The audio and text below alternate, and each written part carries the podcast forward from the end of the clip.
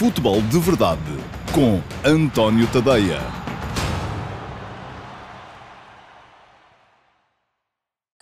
Olá, muito bom dia a todos. Eu sou o António Tadeia e este é o QA de sábado, dia 28 de novembro de 2020, edição um, que respeita as uh, edições do Futebol de Verdade uh, entre os dias 23 e uh, 27 de novembro, portanto, as cinco edições de Futebol de Verdade desta semana. Volto a recordar-vos o funcionamento da coisa. Há Futebol de Verdade diariamente, sempre ao meio-dia e meia nas minhas redes sociais, Facebook, Twitter, uh, YouTube, Dailymotion, no meu site, antoniotadeia.com. Uh, não temos tido a possibilidade de colocar a, edição, a emissão em direto no Instagram, mas é lá colocado sempre depois um resumo com os uh, highlights na IGTV, um, porque o, o, Instagram neste momento não está a trabalhar com a plataforma que nós utilizamos, mas e depois quem durante as emissões em direto vai às caixas de comentários e deixa perguntas, sujeita-se a uma de duas coisas. Ou eu respondo logo em direto, ou então as perguntas ficam guardadas para virem a ser respondidas ao sábado na edição do uh, Q&A, Questions and Answers, perguntas e respostas, uh, que vai para o ar também sempre ao meio-dia e meia, embora esta só no meu site, o antoniotadeia.com, e no meu canal de Dailymotion, embora haja também depois highlights um, no Instagram, uh, no YouTube, e uh, o link para a emissão completa seja colocada em todas as minhas redes sociais. Vamos, portanto, um, alinhavar aqui, ou começar a responder aqui às perguntas que estão alinhavadas para hoje. Uh, são várias e algumas uh, particularmente interessantes, uh, porque fogem um bocadinho daquele registro habitual, é, que, que tem a ver com as tricas entre os grandes do futebol português. Também temos disso, temos sempre, mas há aqui perguntas um bocadinho mais imaginativas e um bocadinho mais fora da caixa, e dessas eu gosto. Um, bom, vamos começar então primeira pergunta vai para o Sérgio Carvalhino. Olá, Sérgio, bom dia, obrigado pela sua pergunta. E pergunta o Sérgio: um, qual a equipa que mais me surpreendeu até agora na Liga dos Campeões? Bom, há algumas surpresas negativas, uh, por exemplo, o Inter de Milão tem sido uma surpresa claramente negativa, um, mas eu vou centrar-me nas positivas e acho que há duas equipas que me estão a surpreender uh, de forma positiva e das quais eu não estaria à espera daquilo que estão a conseguir fazer até este momento. Primeiro, o uh, de Moscovo, uh, que vai uh, em terceiro lugar do grupo, a dois pontos apenas do Atlético de Madrid, conseguiu empatar os dois jogos contra a equipa do Atlético, uh, tem ainda duas jornadas daqui até ao final para tentar ali uh, aquilo que seria uma surpresa uh, extraordinária, que era sacar o Atlético da, da competição. Um, enfim, não será fácil, mas ainda assim uh, tem sido surpreendente aquilo que os russos do Lokomotiv têm estado a fazer na Liga dos Campeões deste ano. E depois, ou melhor antes, porque essa me parece ser a melhor surpresa de todas, o Borussia de Mönchengladbach, eh, que vai à frente do seu grupo, um grupo que inclui também o Real Madrid e o Inter de Milão, portanto, um, e o Shakhtar de Luís Castro, já agora também, porque não dizê-lo. É um grupo que continua aberto, enfim, se calhar menos para o Inter, que está, que está muito mal, uh, mas uh, onde o Borussia de Mönchengladbach uh, segue em primeiro lugar e por isso mesmo está a surpreender-me pelos resultados que tem vindo a alcançar na competição. Segunda pergunta para hoje vai para o João Ferreira. Olá, João, bom dia, obrigado pela sua pergunta. Pergunta-me João, porquê é que eu digo que a UEFA acabou com o poder das equipas de leste? Bom, eh, é uma questão que talvez não seja muito fácil de explicar, mas até porque não é, a UEFA chegou lá e disse agora as equipas de leste não mandam mais. Não, não, não tem a ver com isso. Mas é todo o, o, o, tudo aquilo que está a ser criado um, nas competições europeias e que tem a ver com modernidade, tem a ver com uh, o capitalismo, tem a ver com uh, a necessidade que os clubes têm de faturar mais e mais e mais, acabou por vir uh, dar uma machadada final naquilo que o desmoronamento de, de, todo o Bloco de Leste em termos políticos já fazia, de certa forma, pronunciar. Um, eu ainda me lembro da Taça dos Campeões Europeus com uma equipa por país, por exemplo, não é? Onde uma deslocação à Bulgária, uma deslocação à Polónia, uma deslocação à União Soviética, uma deslocação à Jugoslávia, eram uh, deslocações muito difíceis, à Hungria, eram jogos sempre muito difíceis uh, para qualquer equipa do Ocidente. Neste momento já não é tanto assim. Uh, neste momento, para já, a criação da Liga dos Campeões com quatro equipas dos países mais poderosos vai veio diminuir muito aquilo que é o peso uh, dos outros países. Depois, é verdade, e disso a UEFA não tem culpa nenhuma, uh, houve o tal desmoronamento político e económico de, de, todo o Bloco de Leste, que neste momento já não tem as mesmas condições para fazer valer um, o seu poderio. Depois, e a questão política tem muito a ver com a possibilidade que os jogadores dessas equipas passaram a ter de emigrar. E é justo que assim seja, quer dizer, eu não estou aqui, atenção, não sou saudoso da Guerra Fria, não sou saudoso do, uh, uh, daquilo que a União Soviética representava e do, do aprisionamento uh, dos valores na, nos, nos, seus países. Aliás, sempre que me vêm a falar disso e a dizer que os jogadores deviam ser obrigados a ficar nos seus clubes até aos 23 anos, era isso que se fazia, até não era aos 23, era aos 27 ou 28, um, para que a formação seja devidamente recompensada, eu digo logo alto, sou contra isso.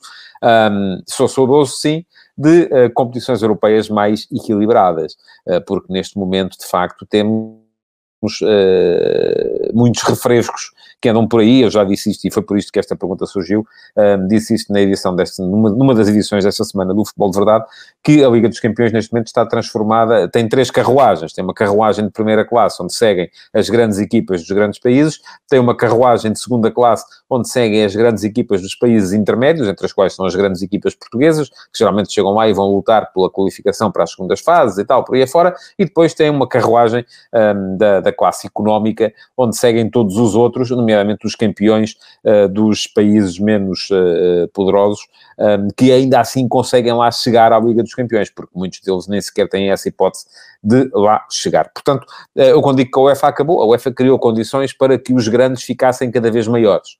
Uh, mas de facto não, não estaria a ser uh, totalmente justo se dissesse que aqui a responsabilidade é só da UEFA, não é? Uh, tem a ver com aquilo que é a realidade social, política de, de, de, toda, de todo o continente europeu. Mais uma pergunta para hoje e esta é particularmente interessante. Vem do Tito Almeida. Olá, Tito. Bom dia, obrigado pela sua pergunta, porque me fez trabalhar aqui um bocadinho, ir à procura uh, e chegar a conclusões que são interessantes. Pergunta-me o Tito.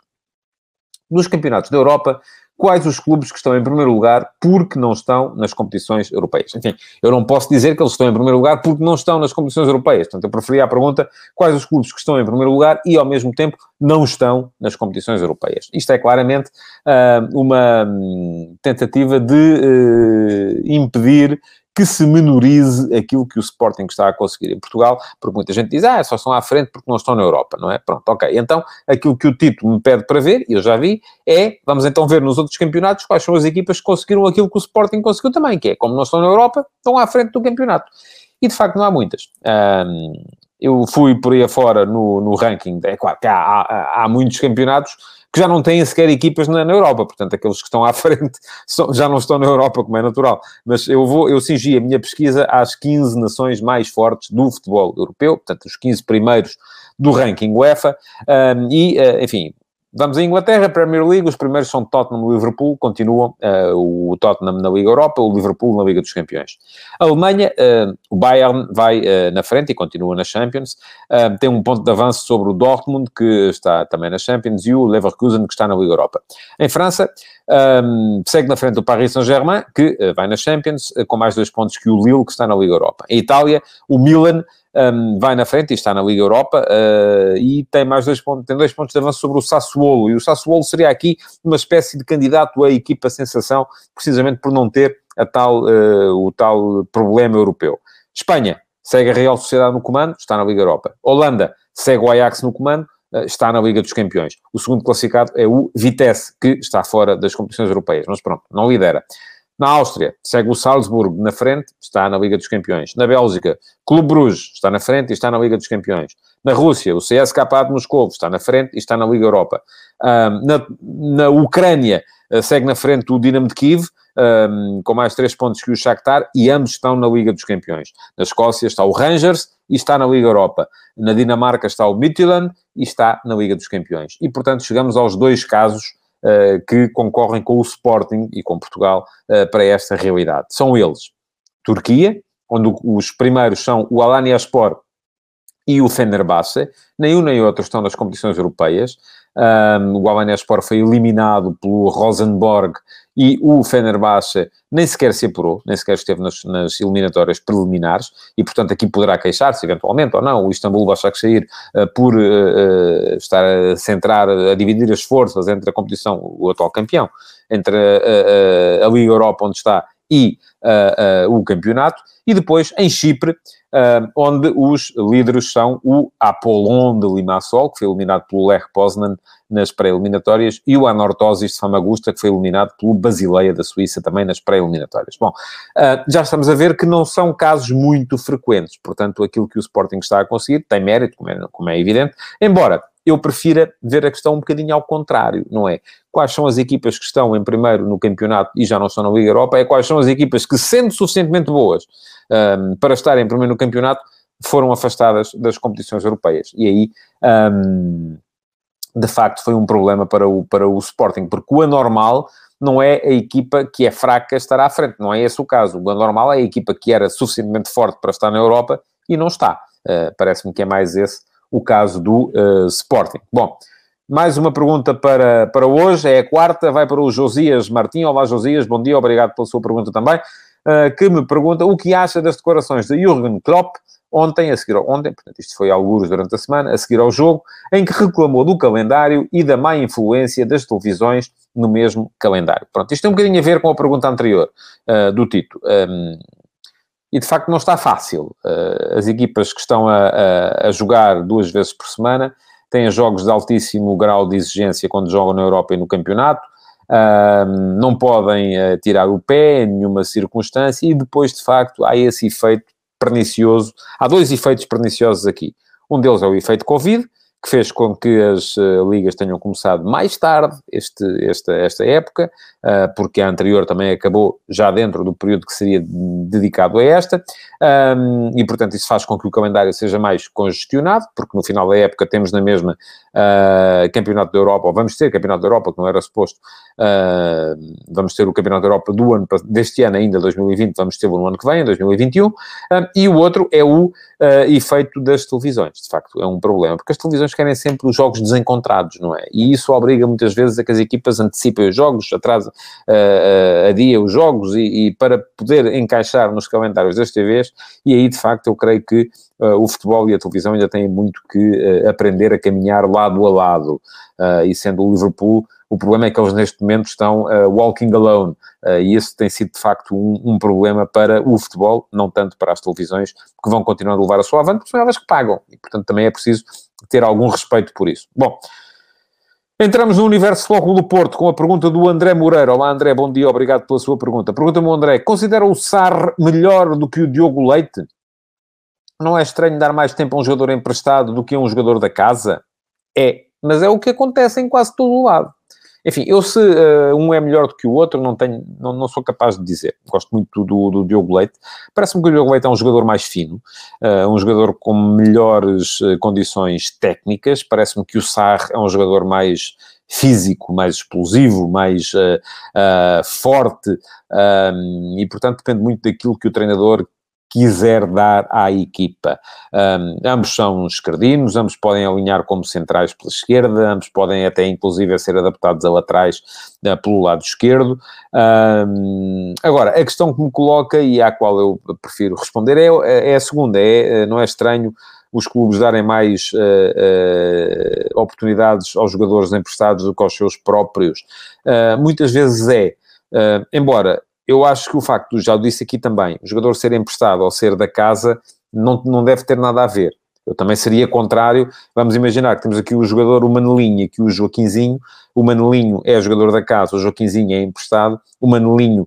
Hum, o Joaquinzinho é melhor do que o Manelinho, mas joga o Manelinho porque é da casa e porque é preciso valorizar o nosso jogador uh, para uh, podermos vendê-lo, em vez de estarmos a valorizar o outro, que até é melhor, mas como é emprestado não vamos poder vendê-lo e, portanto, não vá negócio na perspectiva. Acho que não. Acho que os jogadores têm que jogar consoante aquilo que valem e não aquilo que valem em campo e não consoante aquilo que podem vir a valer uh, no mercado de transferências.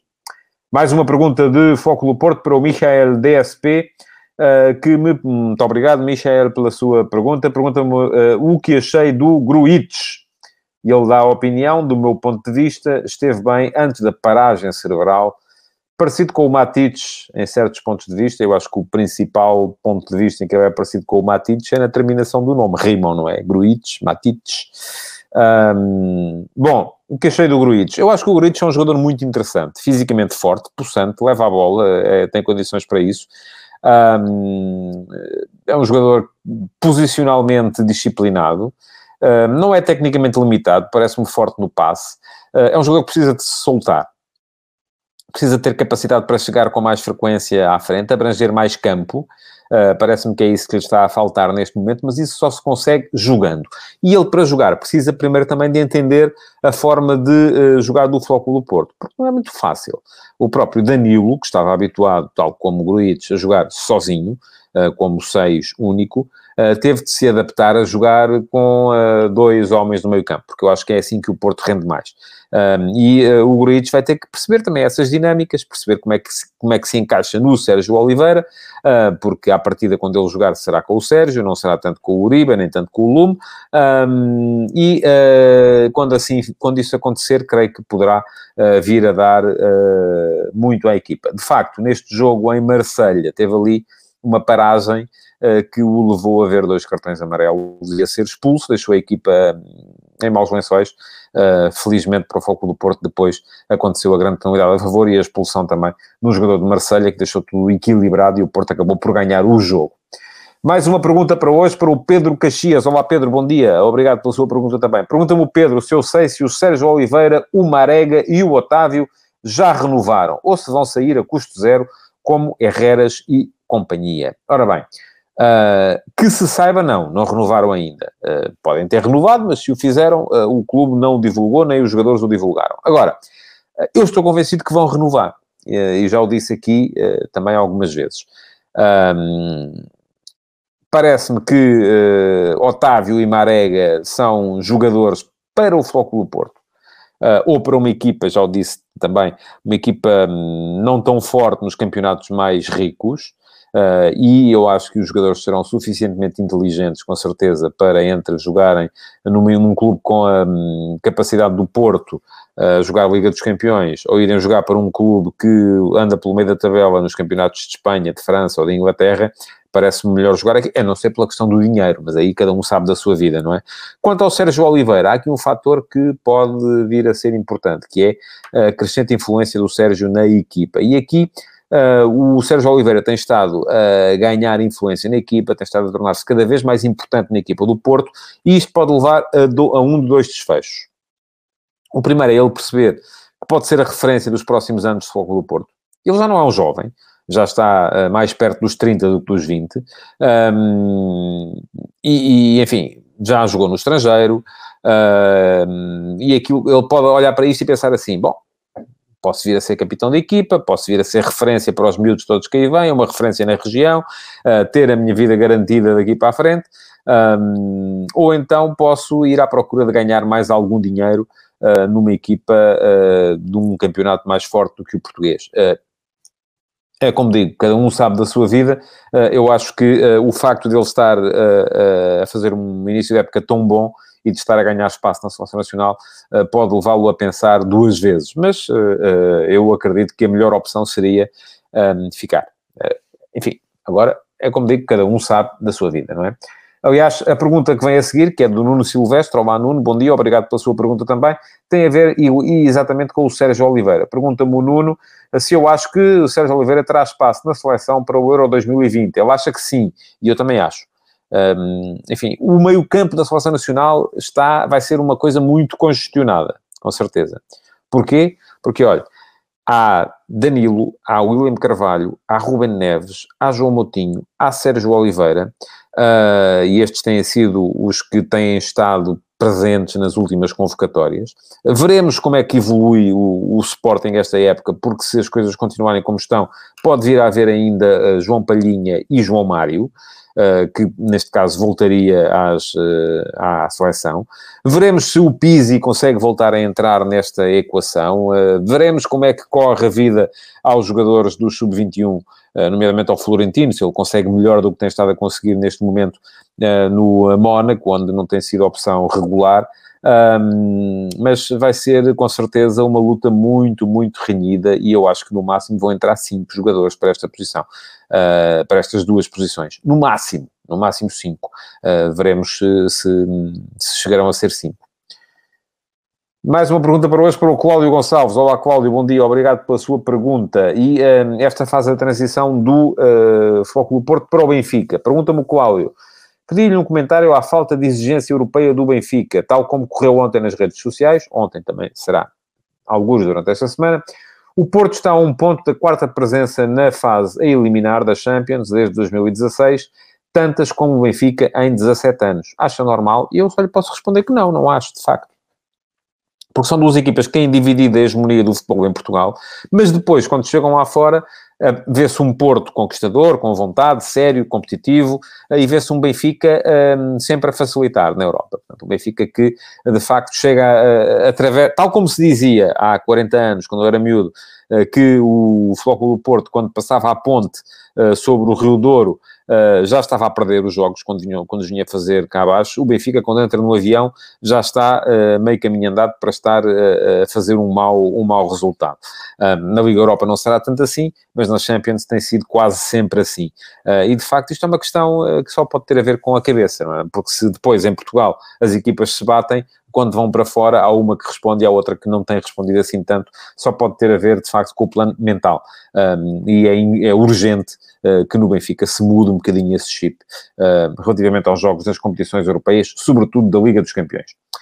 Mais uma pergunta para hoje, para o João Martins. Olá, João, bom dia, obrigado pela sua pergunta. Pergunta-me João, o que mudou no Benfica de Jorge Jesus em relação ao Benfica do Laje? E acrescenta ao João que não vê grandes diferenças. Pois não, eu também não. Uh, não houve, de facto, uma grande alteração, apesar de ter havido muitas mudanças uh, ao nível dos jogadores, sobretudo na, na última linha defensiva, é? Uh, se formos a ver, o Benfica neste momento está a jogar com um quarteto defensivo onde só sobra o Grimaldo, um, depois, uh, daí para a frente, enfim, também algumas alterações, com a entrada do Everton, com a entrada do uh, Darwin Núñez, com a entrada do Waldschmidt, uh, mas de facto, em termos de rendimento, a equipa não tem sido assim tão diferente quanto isso. Eu acho que a grande diferença que Jorge Jesus fez no Benfica fez-la de facto em 2009. Uh, quando Jesus chegou ao Benfica, de facto o Benfica ficou a jogar o dobro do que jogava, porque jogava um pouquinho antes. É preciso que as pessoas se lembrem daquilo que era o Benfica uh, de Camacho, de Kike Flores, enfim, era um Benfica que jogava pouquinho. Um, com Jesus, a equipa uh, de facto mudou muitas dinâmicas, aumentou a intensidade de jogo de uma forma uh, extraordinária e nessa altura Jesus teve uma influência muito, muito grande naquilo que era o rendimento da equipa do Benfica. Uh, agora, as coisas não estão a correr tão bem, está a ser muito mais difícil fazer ali a mudança de chip e claro que aquilo que foi o soundbite de início da época de Jesus, a dizer que desta vez não iam jogar o dobro, iam jogar o triplo, não será possível, porque o Benfica já não estava assim tão mal, um, nem o dobro com certeza seria possível, mas era suposto haver ali uh, um acrescente de qualidade que as aquisições Uh, uh, poderiam ter proporcionado e que ainda não proporcionaram. Veremos se daqui para a frente vai conseguir Jesus isso mesmo. Uh, eu acho, ainda assim, que ao Benfica falta, enfim, falta os jogadores se calhar que Jesus queria, falta o, o central que Jesus queria e falta um médio uh, que uh, possa mudar um bocadinho também o jogo da equipa. Uh, mais uma pergunta para hoje. Esta é uma pergunta dupla, uh, porque são duas que vêm no mesmo sentido. Pergunta-me o Luís Ventura. Olá, Luís, bom dia, obrigado pela pergunta. Se o Jesus não me parece acomodado, ou seja, pouco interventivo no banco. E acrescenta ao Paulo Neves. Olá, Paulo, bom dia, obrigado pela sua pergunta também. Que o Jorge Jesus está muito diferente no banco. O que se passa? Está doente? Olha, o que eu saiba, não está. Uh, se está pouco interventivo, é possível, a idade também uh, faz com que as pessoas mudem um bocadito. Agora, o que eu acho é que uh, isto, e se calhar ele também acredita que neste momento as coisas não vão lá no grito, houve uma altura em que as coisas iam lá no grito, não é? neste momento, se calhar, já não é disso que a equipa precisa, um, precisa de outro tipo de, de intervenção da parte do treinador. Aquilo que eu acho é que o papel dos treinadores não é gritar muito e dar pulos e, e urrar e, e, insultar o jogador. Pode ser, se eles acharem que é, mas também pode ser outro.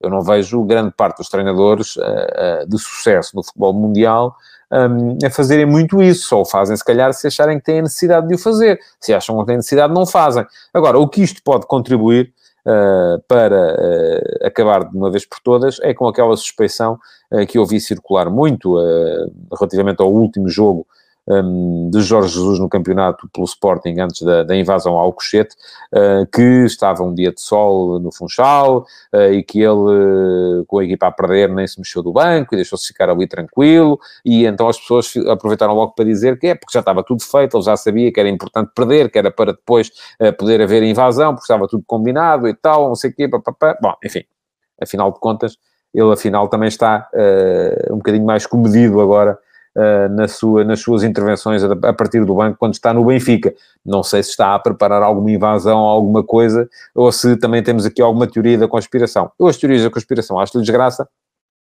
mas raramente as levo a sério. Uh, e esta também é uma daquelas que eu não levo muito a sério. Mais uma pergunta para hoje e faltam duas. Esta é a penúltima. Vai para o Tiago Florentino Dias, que me pergunta: acha correto Jorge Jesus ter dito publicamente que esperava mais do Gonçalo Ramos? Bom, uh, Tiago, o Jesus, uh, entretanto, na quinta-feira à noite, e esta pergunta foi colocada antes, mas na quinta-feira à noite, o Jesus, depois do Gonçalo Ramos ter entrado e entrado bem em Ibrox, uh, ajudado o Benfica a chegar ao empate uh, no jogo contra o Rangers, depois de estar a perder por 2 a 0, revoltou-se um bocadinho com a interpretação que todos nós fomos dando àquilo que eram as palavras do Jorge Jesus a seguir ao jogo em, em Paredes, nas quais no, jogo após o qual o Jesus veio dizer que esperava mais do Gonçalo Ramos e tal, porque uh, eu na altura, enfim, uh, fiz a minha interpretação, aquilo que me pareceu era que Jesus estava a aproveitar para uh, colocar um bocadinho a sentido aqueles que exigem mais aposta na formação, nada contra o Gonçalo Ramos, não me pareceu que ele tivesse alguma coisa contra o Gonçalo Ramos, o problema dele era uh, de princípio, era uh, explicar às pessoas, alto lá, que uh, os miúdos, enfim, eu para ganhar preciso dos outros.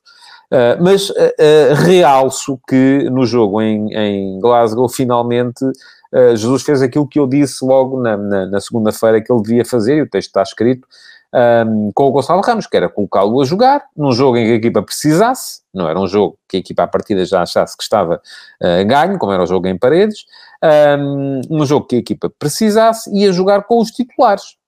E foi isso que vimos. Enfim, não estava o Darwin, mas estava o Seferovic com o Gonçalo Ramos, não é? E depois uh, estava o Everton, estava o Rafa, estava o Pizzi, estava o Gabriel, enfim, portanto estava a equipa titular. E o miúdo, uh, assim é que se fazem testes. Não é pegar no miúdo e chegar lá e meter agora, vai jogar aí com os suplentes, uma equipa que nunca se viu, que nunca jogou junta e tal, e resolve. Não, claro que não resolve. Ele em, em, em Glasgow um, ah, entrou num contexto mais favorável, mais exigente, mas ao mesmo tempo também mais favorável, e respondeu bem. Portanto, aquilo sim foi um teste. Paredes não foi um teste. Eu queria só também dizer isso relativamente àquilo que foi a aposta ou não aposta no Gonçalo Ramos. Agora, se pergunta-me o Tiago se eu acho correto, eu acho que o treinador pode dizer aquilo que achar melhor para motivar os seus jogadores. Ele até pode ter dito aquilo para picar o Gonçalo Ramos. E se foi, conseguiu a resposta que queria, porque ele entrou bem no jogo a seguir. Uh, eu aqui não tenho que achar. Ele não faltou ao respeito ao miúdo. Não, não, não, enfim, já acho menos correto aquilo que ele disse, por exemplo, relativamente aos miúdos no, na, na, geração Bernardo Silva, quando disse que eles tinham que nascer 10 vezes para poderem uh, jogar na equipa do Benfica. Não foi tão uh, uh, ostensivo, ou não foi sequer ostensivo desta vez, portanto, não acho incorreto.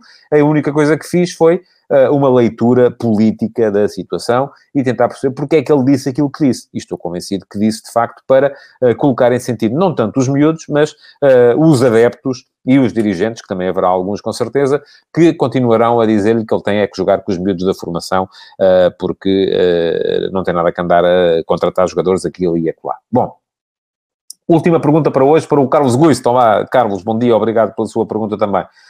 Que me pergunta o Carlos, uh, se eu não acho que o Ferreira, com aposta constante em meia dúzia de jogos, podia ser relançado e ser ainda importante no Benfica, tipo Tarapte. Ora bem, Admito que sim, mas há muita gente à frente dele, não é? A questão aqui é essa. Uh, e eu não estou a ver uh, o Jesus mais preocupado com o relançamento da carreira do Ferreira, rima e é verdade, do que com os resultados da equipa. E neste momento o Benfica tem Darwin, enfim, neste momento não tem, porque ele está em quarentena, mas voltará a ter em breve, num bom momento. Tem Seferovic também a responder bem. E não me parece que de repente, só porque é preciso relançar a carreira do Ferreira, o, Jesus passa a apostar no Ferreira. Não, vai apostar naqueles dois primeiro. Para a, segunda, para a posição de segundo avançado, tem o uh, Waldschmidt e tem o Gonçalo Ramos. Um, o Ferreira também não me parece que a cumpra uh, às mil maravilhas, uh, portanto, ele a concorrer será mesmo com Darwin e com uh, Seferovic para a posição de primeiro avançado, e aí vejo vida difícil. Agora, admito que sim, é um jogador de qualidade, já todos vimos isso, fez, nomeadamente no Shakhtar, fez épocas extraordinárias, com muitos, muitos golos, parece-me mais jogador de 4-3-3 do que jogador de 4-4-2, ainda assim, mas admito que se ele tivesse a oportunidade de jogar com mais regularidade, se por uh, vamos levar o Agüero, mas uh, se de repente os outros se lesionassem e Jesus tivesse que apostar no Ferreira, acredito que ele, uh, a partir de determinada altura, poderia passar a responder bem, um, mesmo neste, neste esquema do, do Benfica de Jesus, como primeiro ponta de lança. Agora, acho muito difícil que isso venha a acontecer, acredito que ele venha a ter uma oportunidade aqui ou acolá, mas nunca com a tal constância de que o Carlos fala, porque a constância está reservada para aqueles que são primeiras escolhas, e a primeira escolha do Benfica para aquela posição neste momento é Darwin Nunes. A segunda é Seferovic e não me parece que isso vá mudar nos tempos mais próximos. E pronto, chegamos ao fim do Q&A de hoje. Uh, queria agradecer-vos por terem uh, acompanhado o Futebol de Verdade durante a semana uh, e por terem deixado perguntas nas caixas de comentários e já agora pedir-vos para partilharem esta emissão do Q&A porque é possível fazê-lo. Há de haver aí um botãozinho um, no meu site, no que podem clicar para partilhar esta emissão nas vossas redes sociais. Muito obrigado então por terem estado aí e até segunda-feira. Um bom fim de semana. Futebol de Verdade, em direto de segunda a sexta-feira, às 12h30